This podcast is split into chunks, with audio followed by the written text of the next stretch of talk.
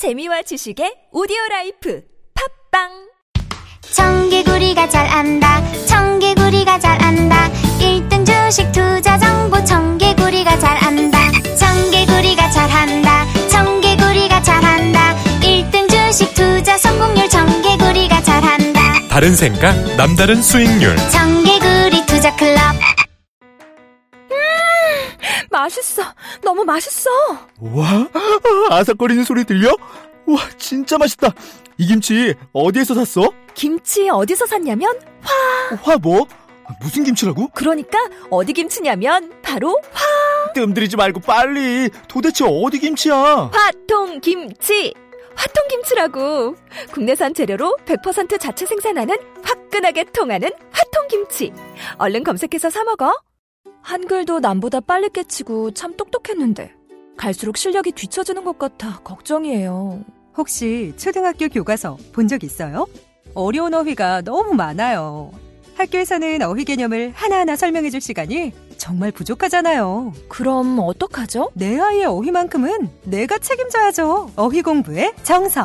초등어휘 3천 초등어휘 5천 검색창에 초등어휘 3천을 쳐보세요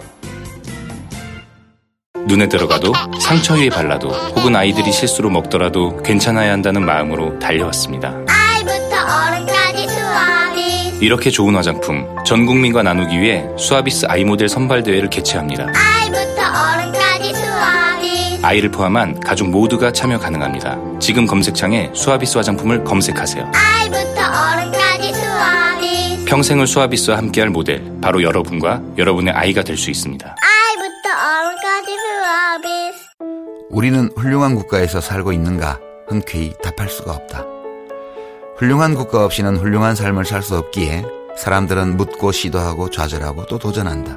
도대체 국가란 무엇인가? 대한민국을 더 훌륭한 국가로 만들려면 우리는 각자 무엇을 어떻게 해야 하는 것일까? 나는 이런 의문들에 대한 답을 찾고 싶었다.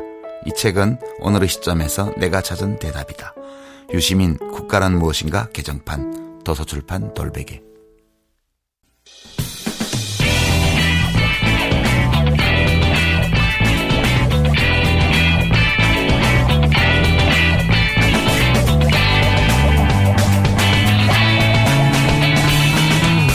김어준의 뉴스 공장.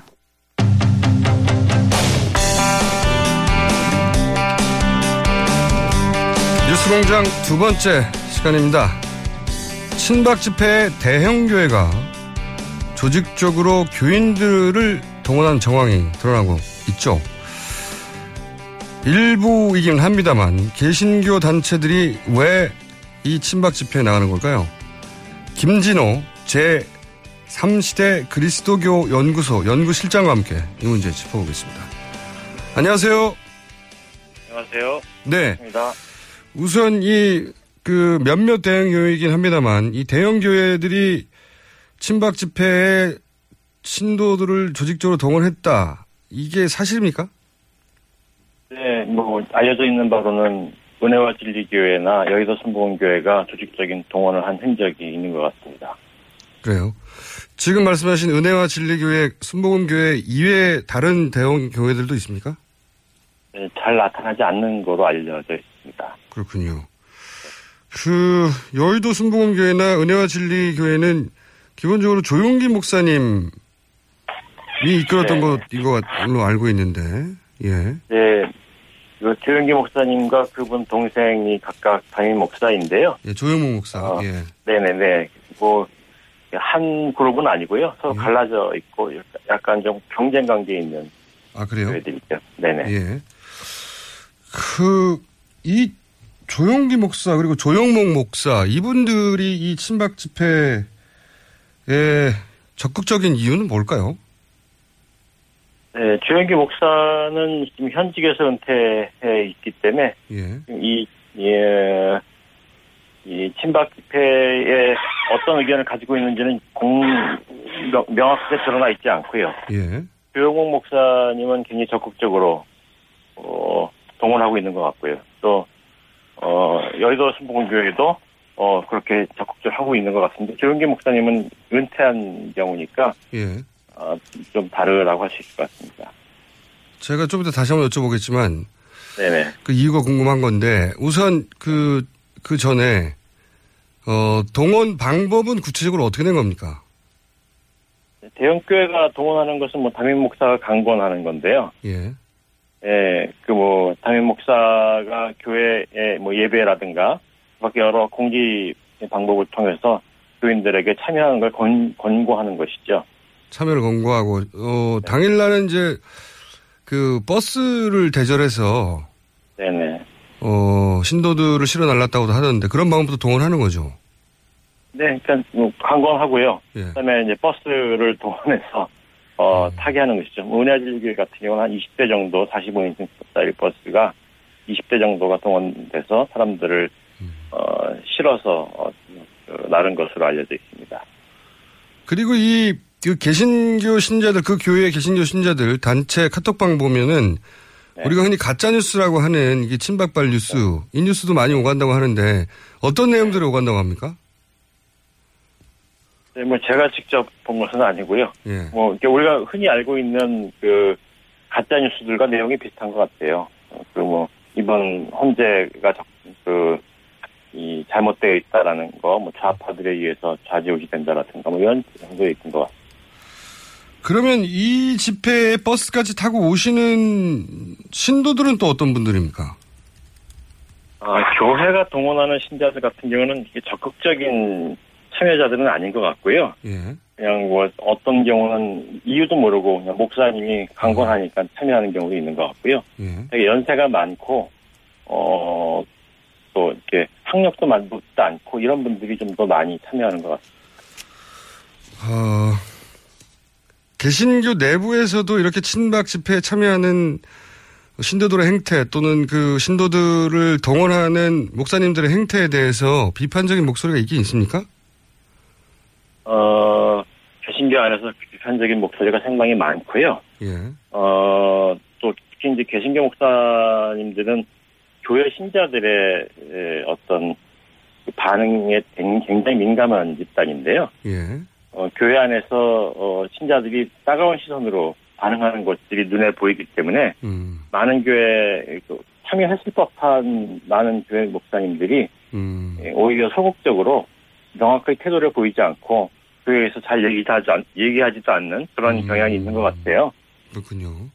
그러니까 지금보다 훨씬 더 많이 참여했을 법한 정황이 있는데 그분들이 이 그 개신교도 일반 신도들이 그런 행태에 대해서 비판적이다 보니까 적극적으로 참여하지는 못하고 있고 일부 교 대형 교회만 그렇다.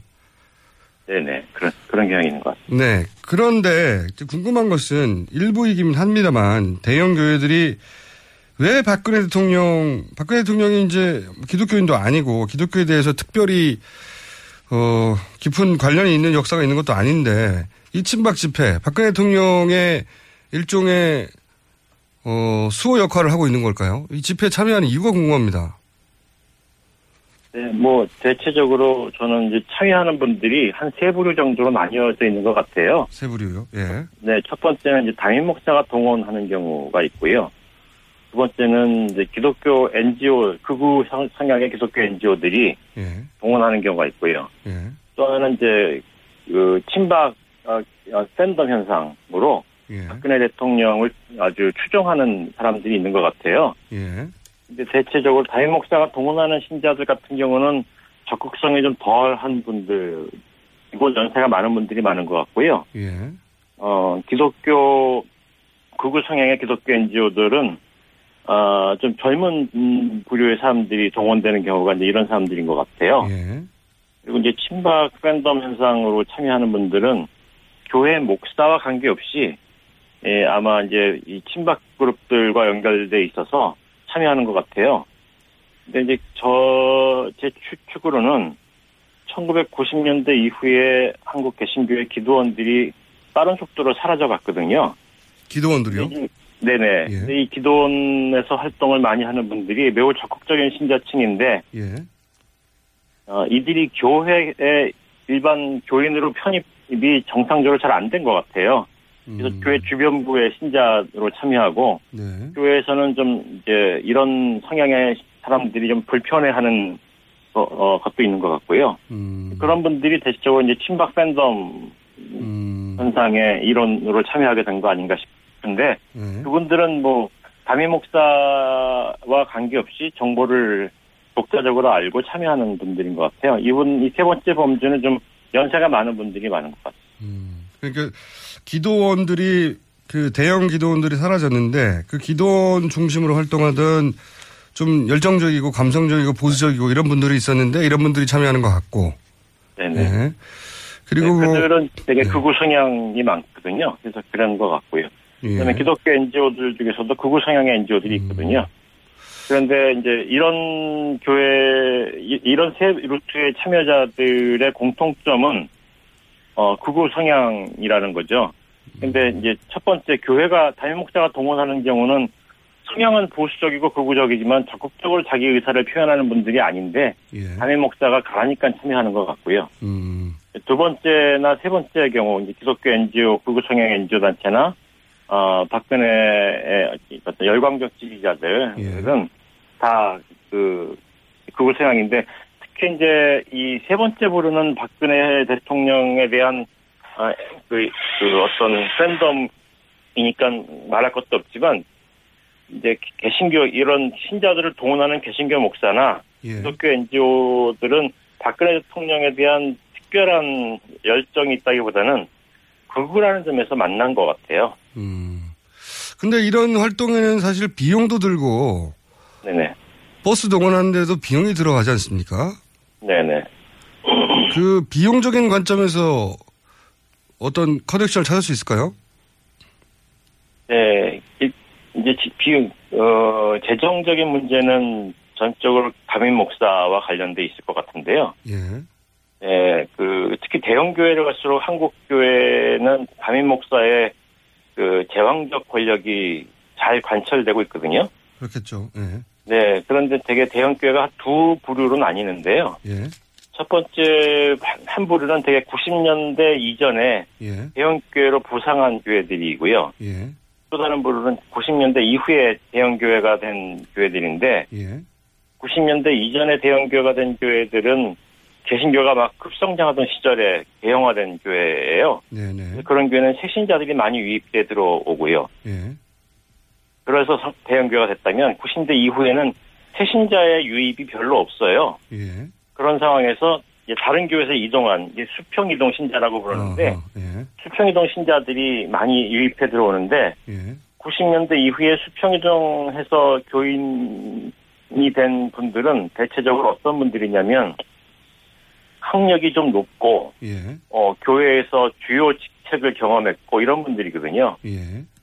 예. 그래서 이제 이런 분들을 교회 목사가 제, 제왕적 권력을 가지고 있어도 예. 이 90년대 이후에 성장한 교회들은 교인들의 눈치를 목사들이 보지 않을 수 없, 없거든요. 예. 예. 그래서 이제 교회 목회가 제왕적으로 잘 진행되기는 어려운데 네네. 그래도 두 유- 유형의 교회들이 공통되는 방법, 공통되는 것은 교회 목사가 재정을 독점적으로 운영하는 거에 대해서 교인들이 특별히 반대하지는 않아요.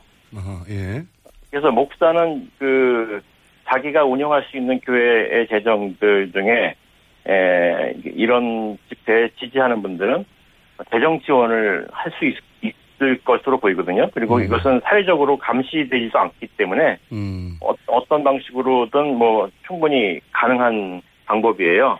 근데 이제 그런 분들, 그런 목사들의 돈들이 집회에 직접적으로 지원되는 형태도 있고요. 예. 또 기독교 NGO들, 극우 형, 성향의 NGO들에게 에, 돈을 그 평소에 지원해주는 방식으로 되는 경우도 있는 것 같아요. 그러면 제가 궁금한 것은 이 교회 재정을 정권이 지원해 줄 수도 있습니까? 정권으로부터 어떤 재정적인 후원이나 간접적인 지원이 있었기 때문에 그런 거에 대한 보답이기도 합니까? 혹시? 정부가 교회 재정 지원한다고요? 직접은 아니어도 네. 교회의 재정적인 면에서 정부나 정권의 도움을 받는 그런 경우도 있습니까? 어, 뭐, 한국 개신교는 한국 종교 가운데서 정부로부터 가장 많은 특혜를 받은 종교인 건 분명하지요. 근데 이제 교회는, 어, 지금 이제 그런 특혜 결과 재정이 완벽하게 투명하지 않아요. 그러니까 대형 교회 가운데서 재정 투명 재정을 투명하게 운영하는 교회는 아주 몇 군, 몇 곳밖에 없고 대부분의 교회는 재정이 어떻게 운영되는지도 모르거든요. 그래서 지금 몇몇 건 같은 경우는 어, 신자들 중에 어떤 기업 하시는 분들이라든가 이런 분들이 교회를 통해서 돈 세탁을 하기도 한다라고 하고, 하고요. 또 정치인들의 돈들이 예, 돈 세탁되는 장소가 교회라는 얘기도 있거든요. 그러니까 이제 그런 형태로 네트워크돼 있을 수 있는 것이죠. 음, 뭐 감사를 받는 것도 아니기 때문에 추정만 할 뿐이거든요. 그런 거는. 네네. 네. 또 한 가지 제가 그 짧은 시간이지만 꼭 여쭤보고 싶은 게 이런 친박 집회와 이 사정기관 국정원과도 관련이 있는 거 아니냐 이런 추정들을 많이들 하는데 일부 밝혀진 바도 있고 혹시 이런 보구수 일부 개신교 교회들이랑 그런 정보기관들과의 연관성 뭐 이런 거를 감지하신 적도 있습니까? 네, 뭐, 그, 정보부의 뿌리가, 예. 한국의 정보부의 뿌리가 그 기독교 극우 세력과 연관성이 굉장히 밀접히 있거든요. 한국 개신교 극우주의가 형성된 시기가 되게 45년도, 어, 서북 지역에서 월남한 분들 이, 그들 중에 영어를 할 줄 아는 분들이, 예. 예, 극우 성향을 가지고 있고 기독교인들이고 이런 분들이 미국 정보 기관들, 미 군정의 정보 기관들과 연계돼서 정보 어, 어, 요원으로 훈련도 받고 그런 음, 경험이 있는데요. 출발이 그렇군요. 그분- 예. 네, 그분들이 한국의 정보부가 탄생할 때 예, 뿌리가 돼요. 아하. 네, 그리고 이제 그런 서북 지역의 그 에, 군부 엘리트 또 정보부 엘리트들이나 이게 서북 지역 에- 엘리트들이 이승만 정권 후기에 약간 관계가 소원해지면서 어 사이가 안 좋아지는데 박정희 정권이 들어섰을 때 중심 세력이 돼요. 예, 근데 6사 8기들이 서북 지역 출신들이 많거든요. 네네. 네, 그분들에서 박정희 정부의 중앙정보부가 탄생하고요. 아, 그렇군요. 또 이제 또 노태우 정권 때 다시 서북 출신자들이 또 굉장히 강하게 활동하는데 그때 국정원이 탄생하잖아요. 음. 그래서 이제 이런 일련의 그 좀 정황들이 예. 한국 정보부와 한국 어, 개신교 극우 세력들 간의 어떤 네트워킹이 네트워킹이 되어 있을 것이라는 추정을 음. 하게 한다는 것이죠. 그게 하루 이틀의 일이 아니군요. 네, 한국 국가 형성 과정부터 한국 개신교 음. 네, 극우 세력들은 한국 정부 특히 정보부 형성 과정에서 깊이 관여되어 있는 것으로 추정이 됩니다. 알겠습니다. 오늘은 여기까지 하겠고요. 저희가 이 문제에 관심이 많아서 다시 한번 모시겠습니다. 네. 오늘 말씀 감사합니다. 네, 감사합니다. 네. 지금까지 김진호 제3시대 그리스도 연구소 연구실장이었습니다.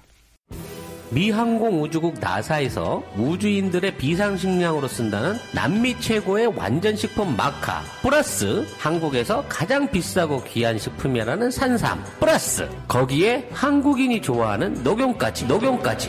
일단 이 세 가지를 모두 넣은 제품이 나온 거니까. 마카 산삼 녹용. 대박. 좋은 건 다 있네. 031-323-2559 영한네이처 yhnaturi.com 똥은 싸고 다니냐? 미치도록 싸고 싶다. 빅동의 추억. 미국 장사랑! 구렁이 똥 이뻤다. 장이 살아야 내 몸이 산다. 혈중 콜레스테롤 개선과 배변 활동에 도움을 주는 건강 기능 식품입니다. 빅동의 추억. 미궁 장사랑. 지금 검색창에 미궁 장사랑을 검색하세요. 이건 제가 싸보니까 효과가 싸보니까 써보니까 효과가 있는 것 같아요.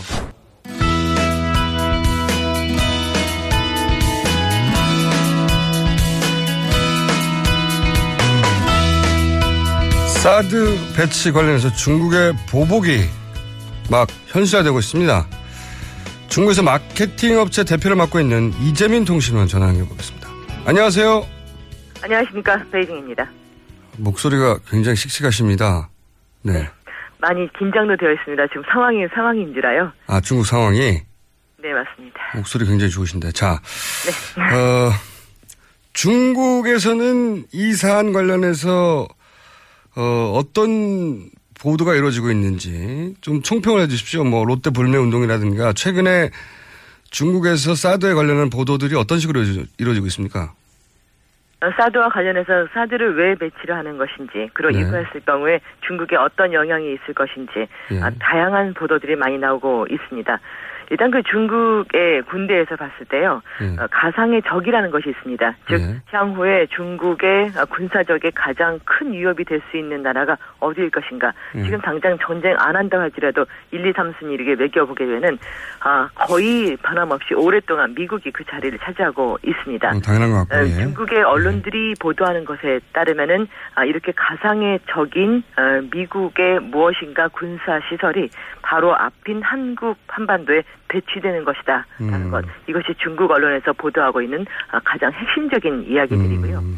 어, 정말 관심을 특별히 갖고 있는 사람이 아니라 할지라도 어, 그냥 TV나 라디오를 접하게 되면 어, 사드라는 것, 이 단어를 아주 깊이 알고 있을 만치 어, 음. 중국인들에게 중요하게 작용을 했습니다. 중국어로 사드라고 이렇게 표현을 하는데요. 음. 어, 일부에서는 이게 미사일과 관련된 방어 시스템으로 다 인식하고 있는 사람이 있는가 하면 일부 국민의 경우에는 어, 사드, 미사일 이 두 가지만 키워드만 어, 기억이 남기 때문에 사드는 중국을 공격하기 위한 미사일 시스템이라고 음. 물론 언론에서 그렇게 얘기를 안 했음에도 불구하고 미사일이 배치된 것으로 알고 있는 중국인들도 적지가 않습니다. 음, 그러니까 한마디로 하면 미국 미사일이 중국 앞마당에 배치됐다 이런 식으로 이해하는군요 대중들은.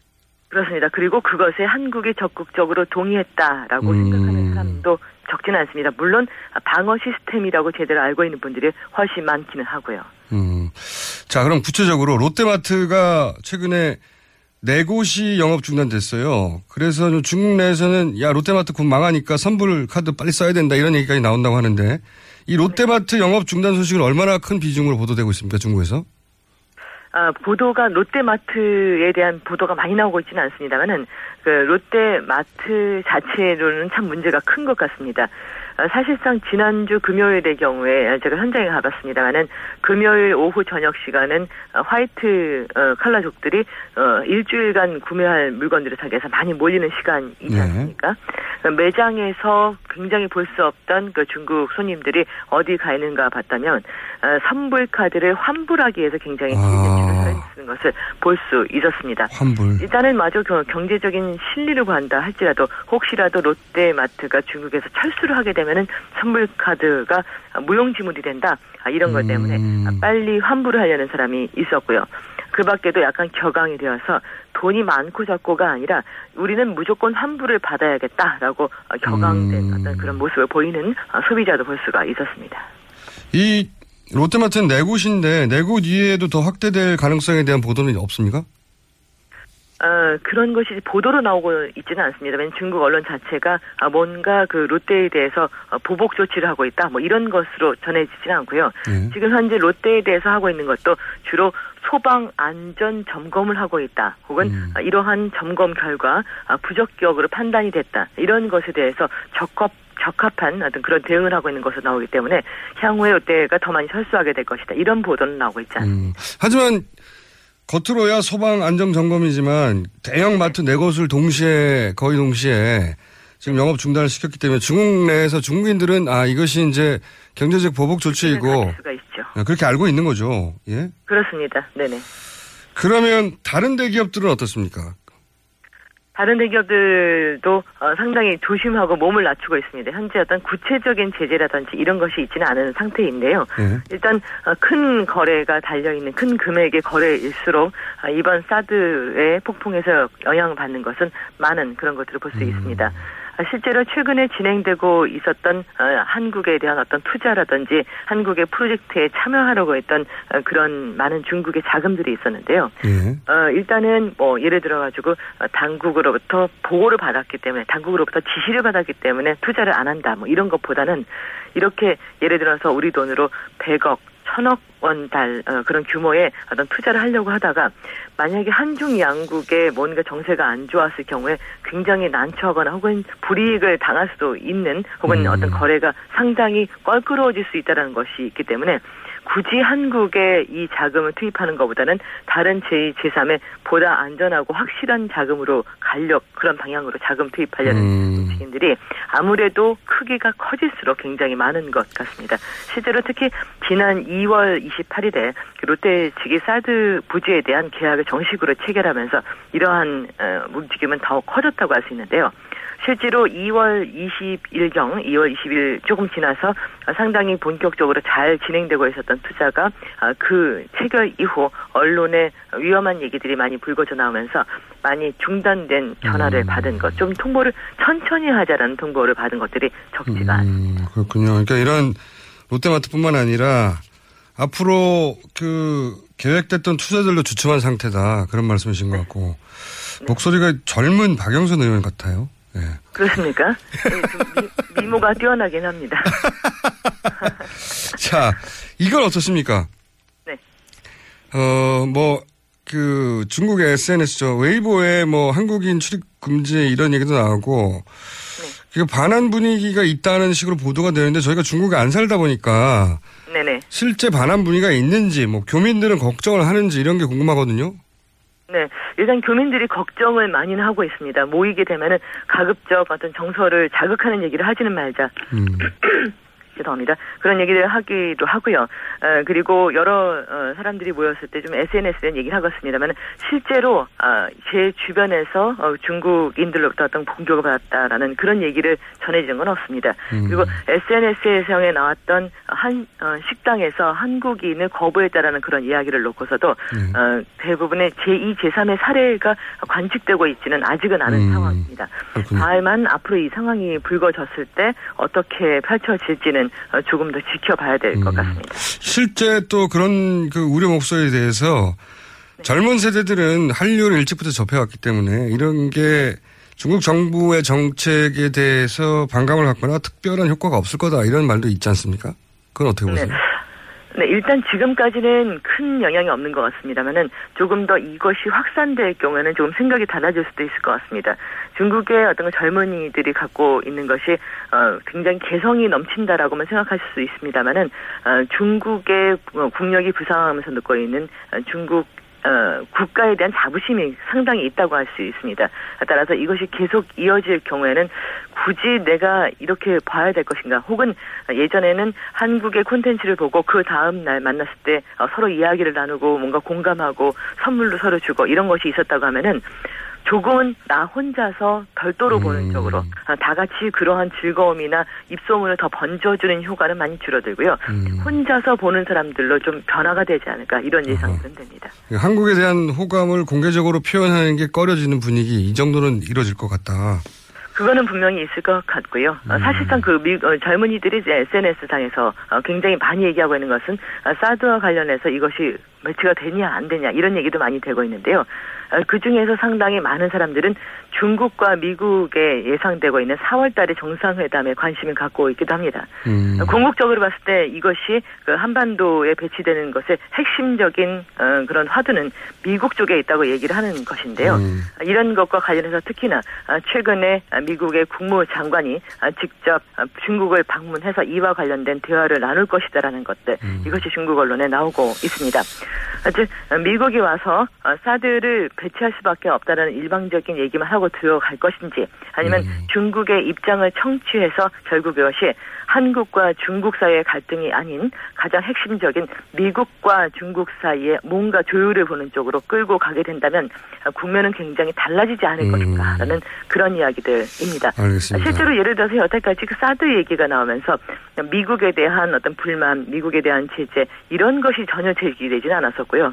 어, 이 사드 배치에 있어서 한국이라는 화두만 부각이 되고 어, 이것이 미국에서 온다라는 것이 별로 얘기는 된 바는 없었습니다. 음, 그렇군요.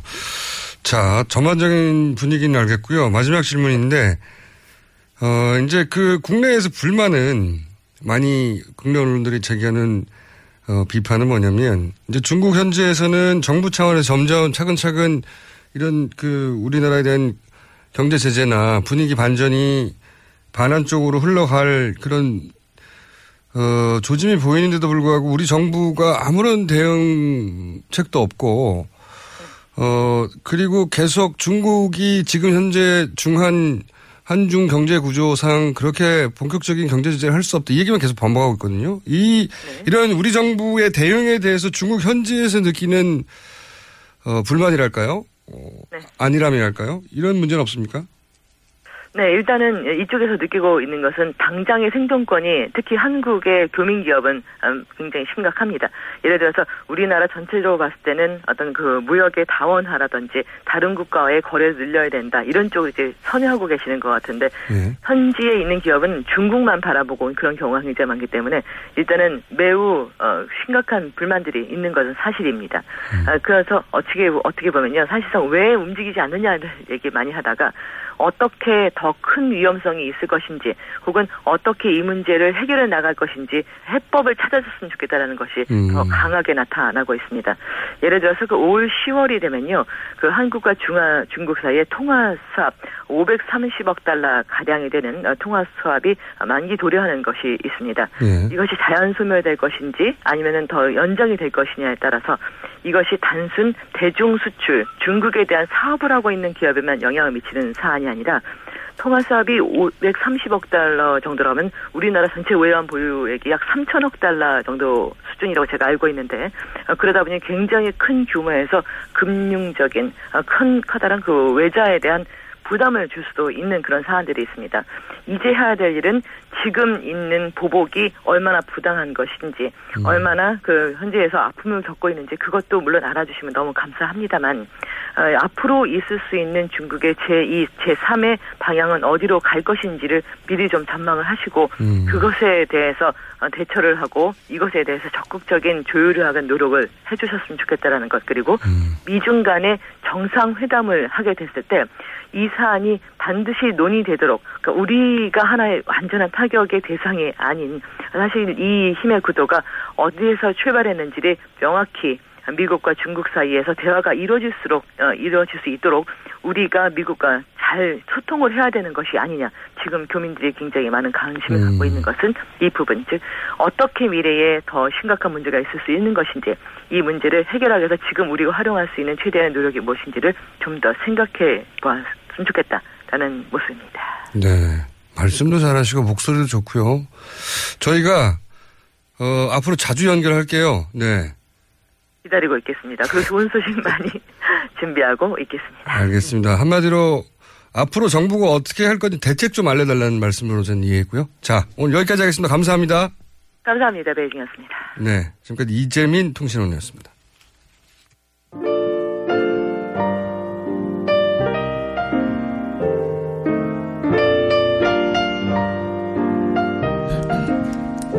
자, 불친절한 AS. 오늘 또 신기록 세워나요. 홍준표 도지사 인터뷰 반응이 또 폭발적으로 많습니다. 쾌변 홍준표가 궤변 홍준표가 되었네요. 이런 반응도 있고 또 인터뷰는 재밌었어요. 네, 재미의 종류는 여러 가지죠. 네, 이런 분들도 있고 어, 태극기 집회 어, 저는 친박 집회라고 봅니다만은 갔다 오신 분들 문제가 또 있네요. 네. 친박 집회 갔다가 귀가하시는 어르신들 중에 어, 태극기를 감춰야 한다. 아들이 보면 안 돼. 하는 어르신들을 자주 봅니다. 저는 광역버스 기사입니다. 네. 버스에서 그런 말씀 하시는 분들 많나 보네요. 저희 친정엄마가 순복음교회 교인인데 목사님께서 나라를 위해 기도만 하러 갑시다. 라고 얘기해서 신도들은 잘 알지도 못하고 동원됐다. 이런 문자도 있습니다. 네. 오늘 접속 지원에 대한 부- 불만도 많습니다. 네. 튕긴다, 끊긴다, 잘 안 들린다. 이런 날이 있어요. 저희는 왜 특정 날에만 이럴까 의심하고 있는 중입니다. 네.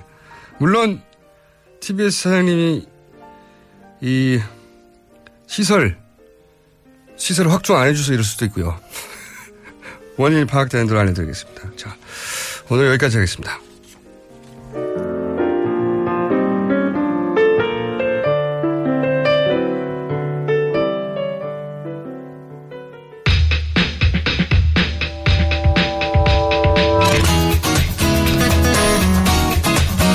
르몽드 디플로마티크 괜찮죠? 네. 네. 한때 편집장, 이젠 편집위원, 임상훈 위원님 나오셨습니다. 안녕하십니까. 네, 안녕하십니까. 예. 인문결 연구소 소장님이시기도 합니다. 자, 오늘은 주제가 뭡니까? 어, 우리 지난 시간에 가짜 뉴스 이야기를 했었죠. 예. 그 이야기가 완전히 마무리되지 않았고, 어, 네, 완- 뭐- 완전히 마무리 안된채 끝난 거 되게 많아요. 네, 그렇죠. 그런 거 많은데 특히 이번 예. 거 같은 경우에는 워낙에 지금 굉장한 큰 이슈가 계속 되고 있고 어, 전 세계적으로도 마찬가지입니다. 우리나라뿐만 아니라 지금 이 가짜 뉴스를 둘러싸고 그 언론사 아, 그리고 네. 이제 뭐 그 국 각국 정부들도 마찬가지고요. 아, 굉장히 그 대- 대책 마련이라든가 여러 가지 이야기들이 계속 끊이지 않고 나오고 있기 때문에 한번 이 얘기를 다시 한번 마무리를 지어봤으면 해서 또 가져왔습니다. 가짜 뉴스는 지난 미 대선에서 맹활약했었죠. 네, 그렇죠. 친 트럼프 뉴스로. 네, 맞습니다. 근데 이제 사실관계를 확인해 보면 대부분 사실이 아닌 뉴스. 네. 아, 그래서 이제 지난 시간 같은 경우도 제가 이제 주로 어- 어떤 말씀을 드렸는지 기억을 해보면은 아, 우리가 가짜 뉴스다라고 해가지고 이제 굉장히 심각하게 생각을 하는데 오늘도 다시 이야기가 나오겠습니다만은 아, 기- 우리가 길게 어, 어떤 그 역사적인 그런 어떤 맥락에서 보자면은 그렇게 뭐 우려할 만한 물론 가짜 뉴- 뉴스를 생산한다는 양산한다는 그 자체는 나쁜 거죠. 그거는 없어져야 근절돼야 되겠지만 네. 어떻게 해서 이런 현상이 나오게 된 건지 전체적으로 보면은 그렇게 우리가 비관할 일은 아니다 이런 이야기를 어, 드렸었는데 그 이야기도 오늘 좀 드리고 싶고요.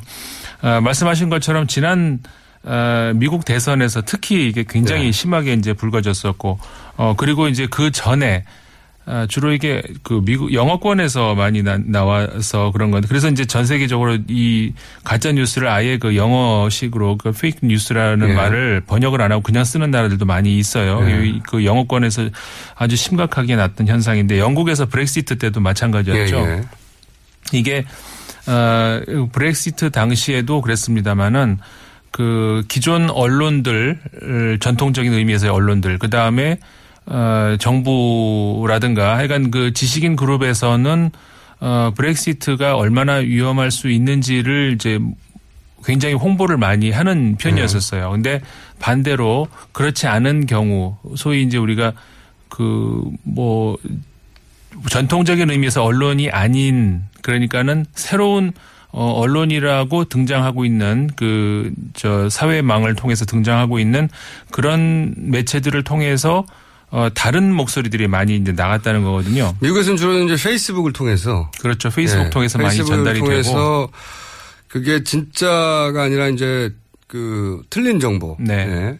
다른 정보가 아니라 틀린 정보에 기반했는데 그것이 공식적인 뉴스처럼 페이스북 사이에 유통이 되고 그게 흔히 전통 매체 뭐 뉴욕타임즈나 네. 그런 매체들보다도 더 많이 회자됐던. 그렇죠. 네, 그래서 그게 이제 선거에 미친 영향이 어 지대하다. 네. 이런 평가가 있었고 그 덕분에 트럼프가 당선됐다까지 분석하고 그런 평가가 있죠. 예. 그래서 미국의 한 그 매체의 보도에 따르면은 그 대선 직전에 어 3개월 동안 아, 독자들이 가장 그 많이 봤던 가장 인기가 많았던 20개의 그 뉴스를 이제 꼽아봤어요. 근데 이게 20개의 가짜 뉴스, 그 다음에 20개의 그 전통적인 보통 우리가 흔히 말하는 그 언론에서 나온 20개의 그 진짜 그 뉴스 중에서 인기 뉴스 예. 이렇게 비교를 했는데 그 전통적 의미에서의 그 언론에서 나온 20개의 그 인기 기사보다 그 가짜 뉴스 20개가 조회수가 더 많았다. 훨씬 더 많았다. 그리고 반응 수도 바- 반응의 그 어떤 정도도 훨씬 더 좋았다는 거죠. 예. 그 중에서 특히 20개 중에 17개가 아까 말씀하셨죠. 친 트럼프 예, 예. 성향의 어, 어그저 보도들로 나왔다는 거죠. 또 재미있는 것은 우리가 우리 가짜 뉴스가 정확하게 이걸 베낀 것 같은데 음. 친 트럼프 가짜 뉴스들 이 보면 그냥 개인이 만든 게 아니라 네. 트럼프 진영과 연결돼 있는 네. 치- 트럼프하고 뭐 친한 어떤 기업인이라든가 그쪽에서 펀드를 냈다든가 네. 거기서 조직적으로 프로페셔널하게 만들어졌더라 뉴스가 맞습니다. 예. 뭐 대표적으로 예를 들어서 이제 프란시스코 교황이 트럼프 지지를 발표했다. 예. 이게 굉장히 큰 반응을 얻었었어요. 예, 말도 안 되는 건데. 막, 그 말도 안 되는 소리죠. 이제 네.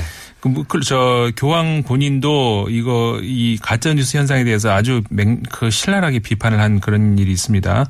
그 다음에 또 뭐, 클린턴 후보가 테러 단체 이슬람 국, 그러니까 IS를 얘기하는 거죠. IS에 무기를 판매했다. 이런 거. 근데 이거를 또 트럼프 당시 후보 본인이 막 거론을 해요. 네. 가짜 뉴스에서 올라온 걸 트럼프 본인이 또 거론을 합니다. 가짜 뉴스라는 게 특징이 어느 한 소수에서 이렇게 돌던 사실이 점점점 퍼져나가면서 돌고 돌고 돌아서 그러니까는 이게 진짜를 덮어버렸어요. 그렇죠. 그러면서 까, 거, 다시 거꾸로 자기 귀에 들어오면 어, 이 진짜인가 봐. 이렇게 네. 되는 거죠. 그러면서 어, 정치인들도 이런 얘기가 지금 많이 돌고 있다라고 하면 정치인이 얘기했으니까 이게 다시 더 공신력을 얻게 되는 거고 그렇죠. 이렇게 빙빙빙 점점 커지는 거죠. 우리가 마치 마이크 두 개를 스피커를 양쪽에 놓고 이렇게 해보면 이게 소리가 점점 점 커지는 남자 굉장히 확대돼가지고 커지잖아요. 그런 현상이 똑같이 여기 가짜 뉴스 현상에서 나온다는 그래서 거죠. 이제 소위 이제 전통 언론들이 이거 가짜 뉴스라고 계속 얘기를 하면 네. 전통 뉴스들을 이제 거짓말 한다고 그렇죠. 공격하는데 그게 지금 딱 벌어지고 있는 일이거든요. 맞습니다. 예를 들어서 뭐 JTBC에서 태블릿에 대해서 검찰도 다 확인을 해서 이게 최순실 것이 맞다고 아무리 얘기를 해도 이런 가짜 뉴스들은 계속 아니라고 하고 그걸 또 그 예를 들어서 박근혜 대통령을 변호하는 변호사급이 되는 분들 네. 혹은 뭐 정치인들이 계속 거론을 하다 보니까 이게 일종의 확증 편향, 그러니까 네. 자기가 보고 싶은 것만 보는 사람들 그렇죠. 사이에서 사실로 굳어지고 또 그 연령대 사람들에게 카톡으로 돌고 음. 그러면서 그냥 기정사실화 돼버리는 거죠. 네. 분명한 가짜인데도 불구하고. 그래서 이렇게 되는 그 원인이 도대체 뭘까 이런 그 분석을 해외에서도 이제 많이 하고 물론 대책도 많이 나오고 여러 가지가 어, 이야기가 나오고 있습니다만은 일단 그 원인으로 어, 가장 많이 나올 수 있는 이야기가 뭐한두 가지 정도를 굳이 꼽자면은 일- 일단 그 기술의 발전이죠. 그렇죠. 인터넷으로 진짜 너무나 쉽게. 진짜 뉴스 사이트나 가짜 뉴스 사이트나 거의 똑같이 만들 수 있어요. 네, 맞습니다. 네. 어제도 그 한 방송에서 그 관련 보도를 했습니다마는 그 저도 잠깐 봤는데 그 어떤 어플리케이션이 예. 있는데 그 개발자가 이제 나와서 인터뷰를 하는 걸 저도 봤어요. 그 어플리케이션의 개발자는 그런 것을 만드는 이유가 물론 가짜 뉴스를 만들기 위해서 만드는 건 아니었고 네. 그 뉴스의 형태를 띄어서 자기의 이야기를 하면은 너무나 재밌을 것 같다. 네. 이런 어떤 그 좋은 취지에서 만들었는데 이게 뉴스 그 가짜 뉴스를 양산하는데 기여를 하고 있다라고 하는 걸 본인이 알고 이제 깜짝 놀랐다는 얘기가 나왔는데 네. 본인은 개인이 개인 뉴스를 재밌게 퍼뜨리라고 만든 건데 그렇죠. 그걸 가져다가 쓴 거죠. 가짜 뉴스 만든 근데 거죠. 그 어플리케이션을 통해서 만들 수 있는 방법이 너무나 쉬워요. 네. 불과 뭐 몇 분 걸리지도 몇 분도 아니죠. 그냥 그냥 자기가 뉴스 형식으로 만들 쳐넣기만 텍스트만 쳐넣기만 네. 합니다. 사진 몇 개 붙여. 그리고 뭐 어디서 이상한 정보 같은 거라도 이렇게 쫙 긁어서 거기다 갖다 집어넣으면 바로 그냥 뉴스처럼 돼버리는 그런 방- 그런 걸 도와주는 어플리케이션이더라고요. 이제 그런 것들이 그 외국에도 물론 이제 이제 있는 거죠. 어 이제 그 페이스북 같은 경우도 이런 문제에 대해서 아 우리는 언론사가 아닌데 왜 우리가 책임을 지냐 이렇게 처음에는. 네. 저- 처음에는 그러지 않았습니까? 근데 워낙에 이게 문제가 되고 그 독일 같은 경우는 그래서 페이스북에 그 벌금을 아주 큰 벌금을 과징을 하겠다. 네. 어, 정부 차원에서 어, 페이스북에 대해서 어, 어떤 그 제재를 가하겠다 이런 입장으로 나오니까 페이스북도 이제 지금은 이제 바- 어, 입장을 바꿨습니다. 그래서 각 나라별로 어, 예를 들어서 프랑스 같은 경우도 언론사, 아, 15, 개의 언론사죠. 언론사들이 상호 서로 간에 이제 cross checking을 하기, 하기로 하는 어떤 그런 협약도 하기도 했고, 그 다음에 이 페이스북하고 같이 그 공동으로 해서 이런 가짜 뉴스를 걸러내기 위한 그런 방법들도 어, 지금 이제 보완을 하는 중이라 그래요. 이게 이제 그냥 단순히 개인이 착오로 잘 몰라서 정보의 한계 때문에 그랬다면 모르겠는데 그건 얼마든지 뭐 봐줄 수 있죠. 그런데 그렇죠. 이거는 이제 정치 집단이 의도를 가지고 목적을 가지고 만들어낸 가짜니까 이건 범죄건 정치적 범죄거든요. 그렇죠. 예. 그래서 이제 이런 물론 우리가 이제 이런 얘기를 하다 보면은 이런 생각을 하시는 분도 계실 거예요. 아니 메이저 언론들은 과거에 가짜 뉴스 한 적 없어? 이런 이야기를 하시는 분이 있을 거예요. 의도적 왜곡을 한 적이 많죠. 있죠. 예, 그러니까는 어떻게 보면은 그 아까도 이제 총수님 말씀하셨죠.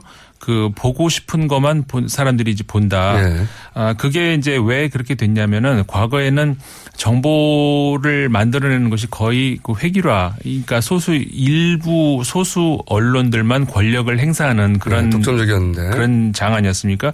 그렇기 때문에 그 시민들 입장에서는 정보를 얻을 수 있는 소스가 극히 제한돼 있었고 네. 그러니까 옛날에는 사실 우리 이랬잖아요. 이거 뭐 어떤 이야기를 했을 때 믿을 수 없다. 그럼 너 그거 어디서 봤어? 그럼 신문에 나왔어. 그러면 이게 기- 기정사실화 되는 네, 거잖아요. 그게 끝나는 거였는데. 네, 그게 네. 이제 말 끝나는 건데 그런 정- 거기에 이제 대응은 건 저거밖에 없죠. 신문을 다 믿니? 이거밖에 없거든요. 근데 옛날에는 신문을 다 믿, 믿을 게 신문밖에 없었으니까. 그렇죠. 근데 지금은 거기에 대해서 이제 시민들이 좋게 얘기를 하자면은 거기에 대해서 이제 반항을 하는 거예요. 그러니까는 그 메이저 언론사들에 대해서 왜 너희들이 말하는 거면 사실이냐. 아, 거기에 대해서 믿을 수 없는 것들도 있다. 이렇게 이제 어떻게 좋게 얘기했을 때는 어, 정보의 민주화라고 할 수가 있는 건데. 이제 개인 미디어가 발달하고 그렇죠. 그 뭐 한 20여 년 전부터 그런 개인 미디어를 꾸준히 발전해 왔죠. 네, 예. 이미 그 메이저 언론사들에 대한 비판은 미국의 촘스키라든가 많은 네. 이제 학자들에 의해서 이제 제기가 되긴 했었죠. 근데 이제 그런 것들이 에, 어, 좋은 방향으로 나갈 수 있었는데 뭐 그리고 아, 저는 이제 앞으로 저 미래 사회는 좋은 방향으로 이게 어떻게 보면 정보의 민주화로 나갈 수 있을 거라고 봐요. 근데 이제 그런 과정에서 이제 어떻게 이런 부작용이 나올 수 나오고 있는 건데 그래서 이제 어, 미국에서도 이몇 가지를 이제 구별을 해요. 아, 이거는 미국에서 구별하는 게 아니라 제가 이제 르몽드 신문에서 프랑스에서 본 건데 그러니까 가짜 뉴스랑 그러니까는 영어로 이제 fake 뉴스 말고 false information 그러니까 이걸 굳이 우리말로 글쎄 허위 정보 이렇게 네. 할수 있을까요? 그러니까 이 구별을 하는 또 이것도 필요한 것 같은데 예를 들어서 이제 언론사들도 어떻게 하다 보면은 고의가 아니라 잘못 언론을 그 잘못된 정보를 전달할 수도 있잖아요. 네. 고의는 아니지만 어쨌든 실수는 실수죠. 그래서 이제 크게 어떤 그 오보가 나오는 그런 경우도 있는데 그래서 그런 경우하고 달리 아까 말씀하셨죠. 오보와 가짜 뉴스를 구분해라. 가- 그렇죠. 구분을 네. 해야 된다. 가짜 뉴스 같은 건 분명 의도를 가지고 정치적인 거죠. 정치 목적을 가지고 네. 어, 하는 이런 것이 그 의도가 있다. 그 다음에 또 하나 구별을 하는 해야 되는 것이 뭐가 있느냐. 빨리 구분해 주셔야 돼요. 20초밖에 안 남기 때문에. 그 이제 alternative fact라고 해 가지고 그러니까는 대안적 사실이라는 말이 지금 또 나오고 만들어낸 있어요. 말이죠. 예. 이건 이제 트- 미국의 트럼프 진영에서 만들어낸 예. 그런 말이거든요. 그러니까는 진실에 대해서 어, 왜, 저, 사실은 복수가 있다. 예를 들어서 어떤 사실이 아니다라는 걸 들이대면 그건 너희들 사실이고 우리들 사실은, 다, 사실은 다른 것이다. 말도 새로 만들어냈어요. 그러면서 alternative fact라고 그런 말을 만들어냈어요. 이거는 미국 그 백악관 쪽에서 만들어낸 그런 말인 거죠. 그것도 거짓말입니다. 자, 그러니까 인터넷 강점을 정치적으로 악용하고 있는 사례인데 이 사례는 제 생각에는 다음 주에 한 번 더 해야 될 것 같습니다. 아이고. 네. 지금까지 임상훈 의원이었습니다. 저는 김호준이었고요. 내일 다시 뵙겠습니다. 안녕.